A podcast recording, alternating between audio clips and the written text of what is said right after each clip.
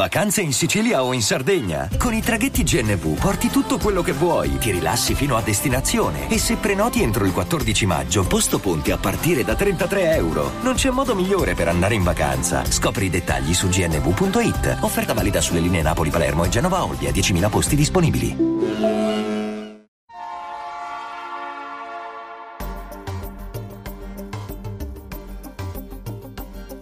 La Finanza Amichevole, il podcast che semplifica il concetto ostico della finanza per renderlo alla portata di tutti, curato e realizzato da Alessandro Fatichi.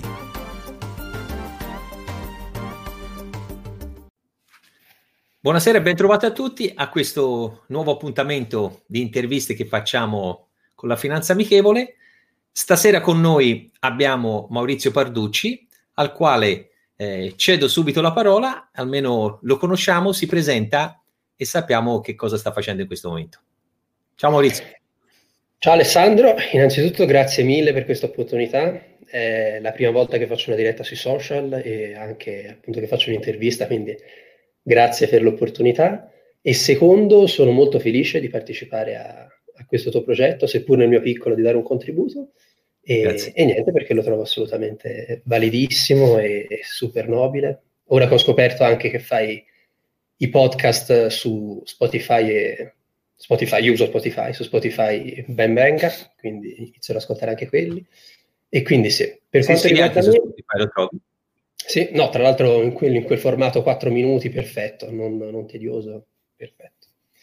E per quanto riguarda me, io sono Maurizio Parducci, ho studiato e vissuto a Firenze fino alla maturità, tra l'altro in classe liceo scientifico con tuo figlio, che saluto, ciao Tommaso. E, ho deciso poi di intraprendere una carriera universitaria, ho studiato a Roma, mi sono laureato a luglio in economia e gestione delle imprese e da settembre invece studio in Svizzera all'Università di San Gallo, in particolare il corso di marketing management, che niente, apprezzo tantissimo. Il sistema è un po' diverso da quello italiano, ma super valido e sono veramente soddisfatto. La finanza, vabbè, quello ne parliamo dopo. Da gennaio ho iniziato a lavorare full time per una multinazionale che opera nel settore dei beni di consumo e mi sono quindi trasferito a Losanna e ora sto lavorando e studiando allo stesso tempo. E questa è la mia vita. Per quanto riguarda il mio rapporto con la finanza, metto subito le mani avanti, non mi ha mai particolarmente, soprattutto per quanto riguarda il campo tecnico, ecco, matematica finanziaria all'università non mi ha mai preso. Ovvio, studiata, so le basi e tutto, però ecco, quell'attrazione non c'è mai stata. Per quanto riguarda la mia sfera personale, io la finanza la intendo molto come gestione del risparmio. Personalmente da anni investo parte dei miei risparmi e adesso che ho anche uno stipendio fisso, parte del mio stipendio fisso, strategia più sul lungo termine, quindi poi ti farò la domanda infatti non voglio anticipare nulla, quindi e quindi sì, questo è tutto per me, la finanza è quello, ecco. È un rapporto di gestione del risparmio dove ti ci stai approcciando a piccoli passi, diciamo, e con un'ottica, come dicevi giustamente te, e che del resto rispecchia anche quella che è la logica di un giovane, di avere un obiettivo, quello che è di medio-lungo termine o quantomeno finalizzato a un qualcosa che non è nell'immediato. Quindi non ti sei mai addentrato, ma la domanda che ti faccio è anche di conseguenza a tante pubblicità che ci sono anche oggi sul web per incentivare la gente a fare trading o sulle azioni, le criptovalute, strumenti derivati, e dove a volte i giovani possono essere più, tra virgolette, non solo coinvolti, ma quantomeno attratti, e che poi però purtroppo portano più a investimenti che generano perdite sensibili più che investimento a medio-lungo termine. Quindi è un po' quello che è il concetto della finanza, me lo hai detto, ma ecco, sono curioso di sapere questi tuoi investimenti a lungo termine, come li stai strutturando, e credo sia anche importante per le persone giovani come te o le persone, quelle della tua età, sapere un giovane come investe i propri risparmi, in questo caso, ecco, in maniera, se vogliamo, autonoma? Allora, per quanto riguarda appunto queste piattaforme che ci sono online, che ti bombardano di pubblicità su tutti i social, quelle mi hanno sempre un po' quasi spaventato, appunto ho letto storie, articoli, e sì, niente, cercano un po', capito, di rigirare un po' la situazione, guadagni sicuri, eccetera, eccetera, quindi no, sempre messi da parte. Per quanto riguarda io, mi sono sempre affidato a passaparola, quindi ho iniziato con consigli di mio cugino 5 anni fa, ora con colleghi al lavoro, con amici di università, compagni di corso, e quindi sì, ecco, da una parte mi informo da solo, però mi informo anche tramite appunto fonti sicure che già investono e sanno di cosa parlano, sanno i rischi e ti dicono tutto, e ecco, ti parlano da amici, non ti parlano da iscriviti che fai soldi sicuro e che te li voglio prendere. Quindi mi ha fatto ridere prima che hai nominato le criptovalute, io ho anche investito in criptovalute, guadagni stellari per un periodo, perdite catastrofiche per un altro, alla fine ci sono andato più che in pari, quindi abbastanza soddisfatto, però ho capito che non è il mio tipo di investimento, era troppo ovviamente mercato non regolamentato, tutto troppo volatile, non ci sono basi dietro, veramente assolutamente, cioè troppa ansia, veramente era proprio trading ansioso, capito? Da un giorno all'altro potevi ritrovarti 20% in meno, 30% di quello che avevi investito. Mi svegliavo tra l'altro la notte, mettevo le sveglie. Sì, perché il mercato non chiudeva mai, io mi svegliavo la notte per guardare cosa facevano. Come si comportavano i coreani dall'altra parte del mondo. Quindi no, periodo non mi è piaciuto. Ho fatto una pausa di un annetto e mezzo e ora sto rientrando gradualmente. Come piattaforma, se lo vuoi sapere, se posso fare nomi, uso Interactive Broker. Che... No, non siamo in conflitto di interessi, quindi esatto. Che ha fees abbastanza basse, quindi, ed è anche molto professionale, ecco, non è come, e soprattutto non si trovano pubblicità sui social, e questo è una buona cosa, nel senso quindi è quello che soprattutto ti ha attratto di più, probabilmente. Esatto, è più serio. No, allora ci sono entrato perché appunto il mio amico mi ha consigliato di usare questa piattaforma. Però ecco, esatto. E come ti ho detto, niente, investo sul lungo termine, mi sto strutturando un portafoglio, sto entrando adesso gradualmente, tra l'altro periodo abbastanza buono per entrare, me lo potrei anche confermare te. Assolutamente. E niente, quindi ecco. Una domanda che è rivolta soprattutto ai giovani, su quelli che secondo te, ma è una domanda non provocatoria, ma è per sapere quella che è la tua risposta, gli investimenti che stai facendo e in quali settori o in quali società stai prendendo un po' quello che è il riferimento, ma quello che mi interessa sapere è quello che un giovane ha come visione del futuro, quindi non tanto facendo un investimento a lungo termine, non è fare la speculazione di breve termine o, come dicevi prima, delle criptovalute, mercato non regolamentato, sì, assolutamente da seguire in modo allucinante, ma quella che è la tua visione su quelli che sono i settori del futuro. Allora, ho letto tanti report di banche, anche della mia, mi sono informato, appunto pareri, opinioni personali, articoli, eccetera, eccetera.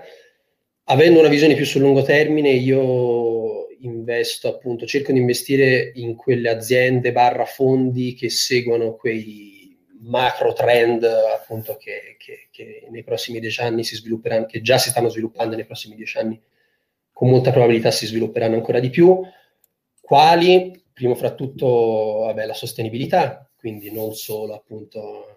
Uno pensa a sostenibilità e pensa al prodotto bio, no, ecco, da quello del settore dell'energia, miglioramento dell'efficienza, e tutti, niente, questi settori che comunque involvono appunto niente, il principio di sostenibilità. Sono anche più sicuri, tra l'altro, ho letto degli articoli ultimamente, sono più sicuri. Ma questo, la domanda perché era e mi sarei aspettato questa risposta, proprio per far capire e trasmettere non solo ai giovani, ma anche a chi fa investimenti da tanto tempo, persone anche più adulte, quello che è il principio della sostenibilità e, se vogliamo, anche una cosa che può stonare tra le parti, no? L'etica e la sostenibilità, che possono essere perseguite anche a livello economico. E che, come hai detto giustamente te, documentandosi o far capire che su un certo tipo di investimento, ma che non riguarda, come dicevi te, soltanto la parte bio, ma riguarda dalle energie alternative, da come verranno strutturate le città, come proprio efficienza energetica e di mobilità, su quelli che sono i megatrend che dicevi te prima, su quello che riguarda robotica, intelligenza artificiale, tutto quel mondo lì, e che è quella che è la visione che ognuno dovrebbe avere per guardare quello che è il prossimo futuro. Abbiamo trovato le cosiddette .com, no? Quando è partito tutto l'effetto internet, a parte la bolla degli anni 99-2000, è la stessa cosa. Lasciamo perdere, però, se stiamo nel mondo, perché se guardiamo anche i risultati che hanno avuto società come Microsoft, Apple, Google, Facebook, Amazon, cioè chi ha investito 10 o 15 anni fa in queste società, oggi ha ritorni che sono impressionanti, ma il difficile è trovare la società, ma capire quelli che possono essere i trend. Possiamo in qualche modo oggi avere questa visione, no? Come dicevi te in questo momento. Esatto. Sempre di quello che hai detto, poi appunto urbanizzazione, quindi appunto l'aumento delle città, tutta mobilità, sostenibilità al suo interno, eccetera, eccetera. Aumento dell'aspettativa di vita, quindi anche un po' biomedico, campo settore biomedico. E sì, ho anche investito qualcosa appunto nelle FANG, quindi Facebook, Amazon, Apple, Microsoft e Google. C'ho qualcosa, seppur poco. E poi, cosa di cui sono assolutamente convinto, quelle aziende che diciamo sono più orientate al mercato interno, quindi meno che si basa sui consumi interni della singola nazione, insomma, ti stai prendendo da questo settore qui. Sì, infatti, anche se prendiamo l'esempio che è più importante, no? La Cina, che la Cina è cresciuta da un punto di vista di produrre a basso costo e esportare, e quindi le dimensioni della Cina, che la possiamo quasi ormai considerare come la prima potenza mondiale, se vogliamo, anche dall'indotto che genera, però oggi, escludendo un attimino quello che è il problema grosso attuale del coronavirus, la grossa attività loro producono per i consumi interni, perché hanno uno sviluppo anche demografico e di popolazione importante, e quindi si possono permettere di produrre per consumi interni. Secondo me, parlo da italiano, probabilmente si dovrà ritornare anche un po' tutti a riprodurre un po' a livello la localizzazione, più che delocalizzare quella che è la produzione, ma credo anche semplicemente per anche una facilità di scambio merci o di approvvigionamenti, se vogliamo. Quindi questa cosa del virus potrebbe essere qualcosa che ci fa anche ritornare un po' qualche passo indietro da questo punto di vista. Non so se la pensi anche te in questo modo. Il principio di deglobalizzazione. Esatto. Si ritorna un po' indietro rispetto a quello che era il processo iniziale. Ecco. No, ma per quanto riguarda appunto il rischio... Scusa, prego. No, dimmi. Appunto, anche più focalizzata al mercato interno, anche per essere appunto meno esposti, ad esempio, a risultati, a elezioni o a crisi localizzate in un paese determinato, appunto, come non so, in Cina o negli Stati Uniti, per essere un pochino più, per abbassare più basso il rischio. Sì, anche perché poi la delocalizzazione principalmente è un discorso che è nato per un discorso di abbattimento dei costi e produrre a costi più bassi per avere ovviamente più margini. La logica di fondo è quella, però sotto questo aspetto sicuramente qualche passo indietro lo dovremmo fare sicuramente. Un'altra domanda, per ritornare sempre a quello che è il rapporto e che sei già ad un rapporto di conoscenza con la finanza, perché in quanto operando già da diverso tempo e avere un po' anche questa cugino, giusto? Hai detto? Sì. E diciamo ha fatto un po' da tutor, mi permetto di dire. E sì. A volte questo aspetto di conoscenza della finanza ti è capitato, escludendo il cugino, se tra amici, conoscenti, eccetera, di affrontare questi argomenti, o sono argomenti che vedi che sono sostanzialmente abbastanza poco trattati dai giovani? Allora, secondo me sono, specialmente in Italia, ho questa idea, sono poco trattati. Ecco, io ho avuto mio cugino che mi ha introdotto, ma appunto perché c'è un legame familiare. Uguale ora con colleghi di lavoro, ma perché appunto ci sto tutto il giorno insieme. La situazione è un po' cambiata quando mi sono spostato qui in Svizzera, ho iniziato il master. Molti miei amici non fanno il mio stesso corso, ma studiano finanza, e quindi vabbè, anche per questo, ecco, quando alla prima domanda che gli facevo avevo 10 persone che mi rispondevano, tutte appunto con un rapporto appunto di amicizia, quindi che non vogliono... Vabbè, insomma, e quindi sì, non è molto trattato. Uno ha sempre paura di parlare cose e sull'aspetto economico importanti, e uno, fra virgolette, a volte ha paura di esporsi o per essere giudicato perché non vuol far sapere, uso estremismo del concetto, gli affari propri, però è un discorso di conoscenza, ecco, a volte, che non è un discorso che non vuol sapere quello che sono i suoi risparmi, ma su come investe e su cosa investe, ecco. Sì, ho capito.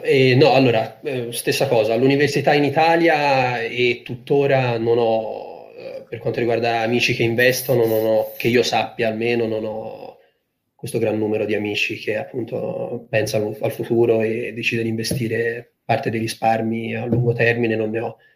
Ogni tanto, quando ci furono le criptovalute, sì, qualcuno che entrava, ma come ho fatto io, e chi si è fatto male, chi meno, però ecco... non c'è questa visione più sul lungo termine di dire, invece di tenerli in banca, li investo con sicurezza e con la testa, li lascio lì, ecco. Quello non l'ho notato. E invece per quanto riguarda invece adesso, appunto, no, quando chiedo, un mio collega mi ha addirittura mandato, ovviamente oscurando le quantità, però mi ha mandato un foglio Excel dove, esatto, tutte le sue posizioni, tutti i suoi titoli, posizioni, così per farmi studiare, per prendere spunto. No, ma questo perché è importante anche, cioè, abitando in un altro paese che però siamo sostanzialmente confinanti, però è anche per far capire quello che è l'importanza da parte dei giovani, e su questo ci metto anche un po' da parte dei meno giovani, in questo caso i genitori e i familiari, di incentivare maggiormente questa conoscenza. Poi, come dico spesso, la colpa di tutto ciò è anche di chi fa il mio mestiere, o le istituzioni che rappresento o che rappresentano le istituzioni finanziarie, piuttosto che il troppo, se vogliamo, assistenzialismo statale che c'è sempre stato in Italia, perché tante cose le abbiamo date sempre troppo per certe, garantite, e che quindi da lavorare, andare in pensione, la pensione ce l'ha dallo Stato, piuttosto che i titoli di Stato che avevano rendimenti importanti. Porto sempre queste considerazioni, ma quello che è il concetto dell'investire e del pianificare è un qualcosa che in Italia non esiste assolutamente, perché poi si va a vedere anche nelle aziende stesse, l'imprenditore spesso sono quelli che hanno attività con l'estero, che sono quelli mentalmente, anche se vogliamo, più evoluti e più predisposti, perché hanno contatto con le realtà estere e quindi sono abituati a programmare, pianificare e portare avanti un certo tipo di considerazioni. E quindi vedi che l'azienda ha un passo diverso a tutti gli effetti. Come noi in Italia, purtroppo, e lo vediamo ora, anche nella tua città natale, cioè siamo una città che si vive molto bene di turismo, di ristorazione, e ora in una situazione come si sta creando ora, anche il tessuto sociale, il contraccolpo che potrà avere da questo impatto del virus sarà probabilmente molto forte, però questo poi si può creare nuove opportunità e nuovi spazi per fare anche un cambio di lavoro, o trasformare il lavoro in una maniera diversa, intendere il turismo in una maniera diversa, la ristorazione in maniera diversa. Però quello che stai dicendo te e la colpa che io do a chi fa o chi rappresenta il mio settore è quello di non aver incentivato troppo la conoscenza del mondo economico-finanziario, e che dovrebbe sotto certi aspetti anche partire dalle elementari stesse, no? Cioè, se vogliamo come materia insegnare ai bambini il concetto del salvadanaio per mettere i soldi da parte, che può sembrare una cosa banalissima, ma si parte da lì. E certe materie dovrebbero essere quasi obbligate a essere insegnate fin dalle elementari, perché l'economia e la finanza, sotto un certo aspetto, poi uno può decidere se svilupparlo o meno, ma ti permette di affrontare quello che è il quotidiano, perché sappiamo che l'economia e la finanza è qualcosa che riguarda noi tutti i giorni, perché è un dato oggettivo. Quindi quello che mi interessava sapere era questa differenza che potevi aver trovato tra aver fatto la scuola in Italia, vivi in Italia, ti trovi in uno stato diverso, se questa mentalità era la stessa oppure se avevi trovato appunto questi cambiamenti, ecco, da questo punto di vista. Sì. Quindi, e lo stesso penso sia anche le aziende. Ora entro più per entrare più nell'ambito lavorativo. Che rapporto ha l'azienda per la quale lavori con il giovane che, diciamo, lo sta formando a tutti gli effetti, perché in questo momento te sei nella fase dove credo sei più nella parte di formativa di quello che stai facendo, giusto? Ecco, come si rapporta con il giovane appena che si è laureato e entra nel mondo del lavoro da un punto di vista formativo, e anche se lascia un po' di, definiamola, autonomia nel lavoro quotidiano? Allora, io sono su questo campo sono molto soddisfatto di come appunto si comporta l'azienda per cui lavoro. Abbiamo un programma di internship molto grosso, quindi ogni 6 mesi c'è un grande rigiro di studenti che appunto per quanto riguarda potete anche andare in altri paesi? Allora, per quanto riguarda l'internship che dura 6 mesi e poi nel caso te lo rinnovano fino a 1 anno, è molto raro. Però ecco, già se decidessi appunto di continuare a restare, già ne parlavo anche col mio manager, ci sono dei progetti dove nel caso potrei dare una mano all'estero, ovviamente avendo diverse sussidiarie, diverse in varie regioni del mondo. Ecco, sì, quello però assolutamente non c'è problema. Sono molto contento perché ti danno molto spazio di manovra, molta autonomia, e ovviamente all'inizio sei quasi, appunto, come hai detto te, cioè non sai fare nulla, e quindi ti danno cose molto easy, tranquille. Poi se vedono che comunque te la cavi, ecco, gli fai una buona impressione, lasciano sempre più, appunto, ti lasciano sempre più margine di manovra, ecco. E quindi io, nel mio caso particolare, a volte partecipo a riunioni con gente che magari è dentro da 10 anni e che a fine riunione mi dicono: bene, potresti lavorare tu su questa cosa? E io, che non so fare nulla, ci provo, capito? Ci provo, ovvio, chiedo consiglio al collega, guardo il tutorial su YouTube, eccetera, eccetera, e cerco di... capito? Quindi non hanno diffidenza nei tuoi confronti se gli trasmetti, sicurezza. Perché era una cosa che mi interessava molto, perché l'aspetto... Io mi ritengo fortunato perché ormai a settembre 34 anni che lavoro, quindi di tempo ne è passato anche fin troppo, però questa cosa, sono stato molto fortunato di avere il mio direttore dell'epoca che, anche se avevo 20 anni, 21, mi dava un certo tipo di autonomia, oppure mi dava le basi per imparare un certo tipo di lavoro, perché quando ho iniziato a lavorare facevo l'operatore di borsa che stava a telefono tutti i giorni quando c'era le grida in borsa. E quindi era un lavoro tranquillissimo, infatti lo potevi fare quando avevi 20 anni fino ai 30, poi dopo uno impazziva, ma a parte le battute, però anche quando lui, ipotesi, andava in ferie, mi lasciava quella che era un po' l'autonomia e la gestione dei suoi clienti con le sue direttive, quindi avevo i contatti già con i suoi clienti, però avevo 20, 21, 22 anni, quindi sono stato troppo fortunato, cosa che invece poi non ho riscontrato con il passare del tempo, che invece di andare a migliorare in Italia si va un po' a standardizzare il processo, a fare il compitino, uno fa sempre la stessa cosa, ma mi riferisco anche a tutto il mondo bancario, anche ci lavoro eccetera, ma non posso smentire il contrario, fanno tutti la stessa cosa, la fanno in una certa maniera, più di quel compitino lì non vedi e la mente non ti si allarga mai, perché ovviamente ti puoi occupare solo di mutui e fai solo i mutui, di investimenti non sai niente, e quindi sì, lavori in una banca, ma lavori come se tu fossi quasi in una catena di montaggio, cioè sai una cosa ma non sai il resto. Lo so che è difficile, non è facile, perché poi ognuno si specializza in quello che è anche maggiormente predisposto.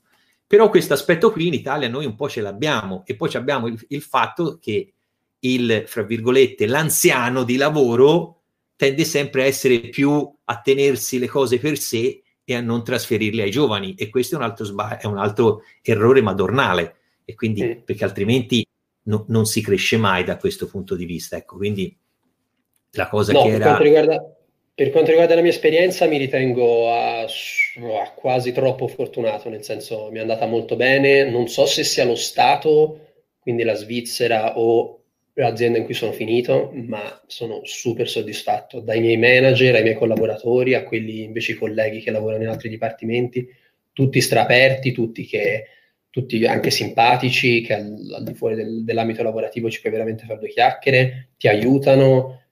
Davvero soddisfatto, anche troppo a volte, cioè a volte mi sono ritrovato a ricevere dei task da fare di cui appunto non avevo idea di cosa fare, ecco, in soldoni, e i miei amici lo sanno bene, ogni tanto li chiamavo la sera e gli dicevo: ragazzi, io non ho idea di come fare sta cosa, questi sono dei pazzi, cosa si aspettano? Invece no, ovviamente un aiutino di qua, un po' di là e ce la fai, capito, impari. No, sono molto soddisfatto. No, però come... L'esempio pratico ce lo dà sempre gli Stati Uniti, no? Cioè, altrimenti, come è nato Google, come è nato Microsoft, come è nato Apple, come è nato Facebook, cioè è nato dai giovani, cioè è nato dall'idea o dalla possibilità di dare spazio a quella che è ovviamente la creatività da questo punto di vista. Quindi l'età media nella vostra azienda, ecco, è relativamente bassa, oppure ci sono differenze di età di un certo tipo? Ora sono curioso.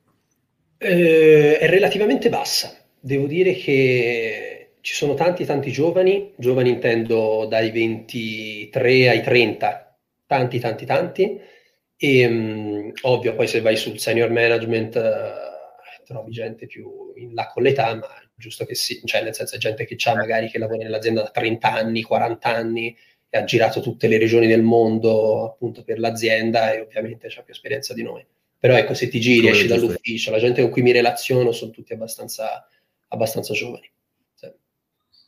No, questo era anche un altro aspetto importante da valutare, insomma, perché poi l'età media è anche un discorso, se vogliamo, demografico, perché per esempio noi in Italia abbiamo l'altro problema che, avendo una crescita demografica particolarmente bassa anche nel mondo del lavoro, quelli che erano i baby boomers, che io fo parte di quell'età lì, nati a fine anni 60, 67, 68, quegli anni lì, quindi è chiaro che poi siamo andati avanti con gli anni non essendoci crescita demografica, e quindi è chiaro che anche negli ambienti lavorativi si trova persone che sono un pochettino più avanti con gli anni.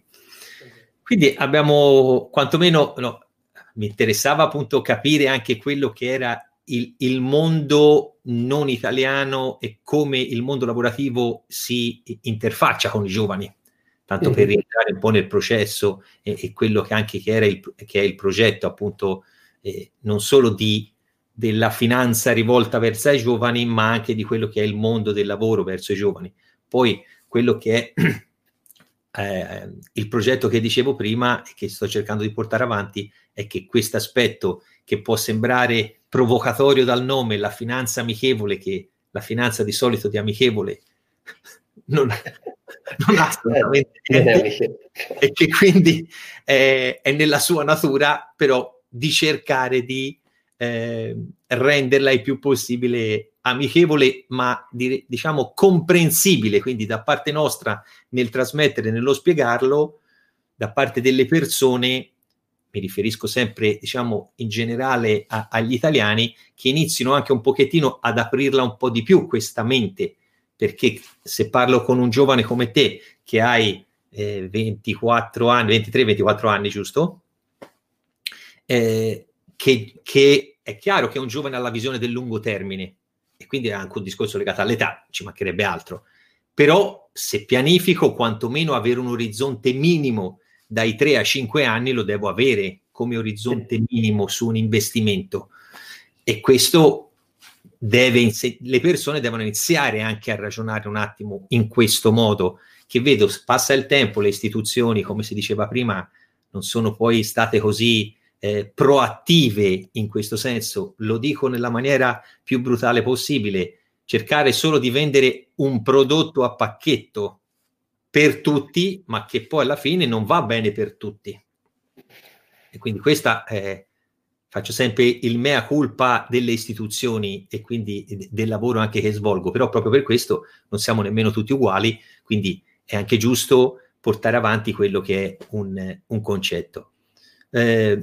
Le prossime volte cercheremo casomai di sviscerare quelli che sono degli argomenti specifici, se ti va bene, perché è un po' quello che sto cercando di fare anche con i ragazzi che intervisto, anche per poi unirvi tutti insieme in argomenti che possiamo sviluppare e per approfondire conoscenze un pochettino più dettagliate, che la prima volta ci facciamo anche una chiacchierata per conoscerci, e la cosa che mi fa piacere è che le persone riescano a conoscere te e gli altri ragazzi su quello che fate, quello che state portando avanti, quella che è la vostra mentalità, non tanto solo quella che è la conoscenza della finanza, ma far capire l'importanza dei giovani, come sono strutturati, impostati e quello che stanno facendo. Quindi un'altra cosa che mi interessa portare avanti è ovviamente questa.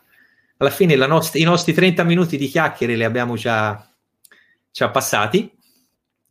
Io ti ringrazio molto di aver accettato questa intervista, tanto sarà la prima e quindi poi ci risentiremo. Qualsiasi cosa la possiamo affrontare nelle prossime puntate, quando si vuole, insomma, rimaniamo in contatto. Quindi ti ringrazio ancora. Grazie a te, Alessandro, davvero mi ha fatto super piacere, davvero super piacere. No, guarda, grazie mille.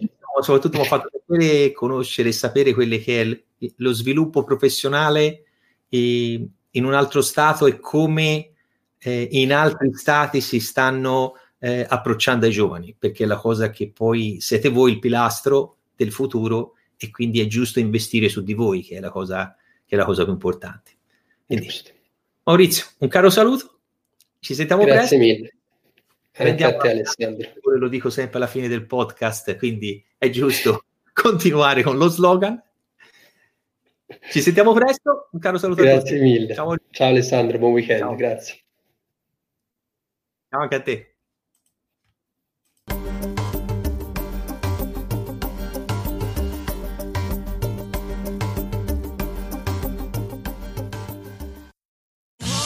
Da Unieuro, se acquisti Dyson V15 Detect Submarine o Dyson Gen 5 e restituisci il tuo aspirapolvere usato funzionante, puoi avere un rimborso fino a €150, perché Unieuro batte forte sempre. Fino al 19 maggio. Termini e condizioni su unieuro.it. I'm Sandra, and I'm just the professional your small business was looking for. But you didn't hire me, because you didn't use LinkedIn Jobs. LinkedIn has professionals you can't find anywhere else, including those who aren't actively looking for a new job, but might be open to the perfect role, like me. In a given month, over 70% of LinkedIn users don't visit other leading job sites. So if you're not looking on LinkedIn, you'll miss out on great candidates, like Sandra. Start hiring professionals like a professional. Post your free job on linkedin.com/people today.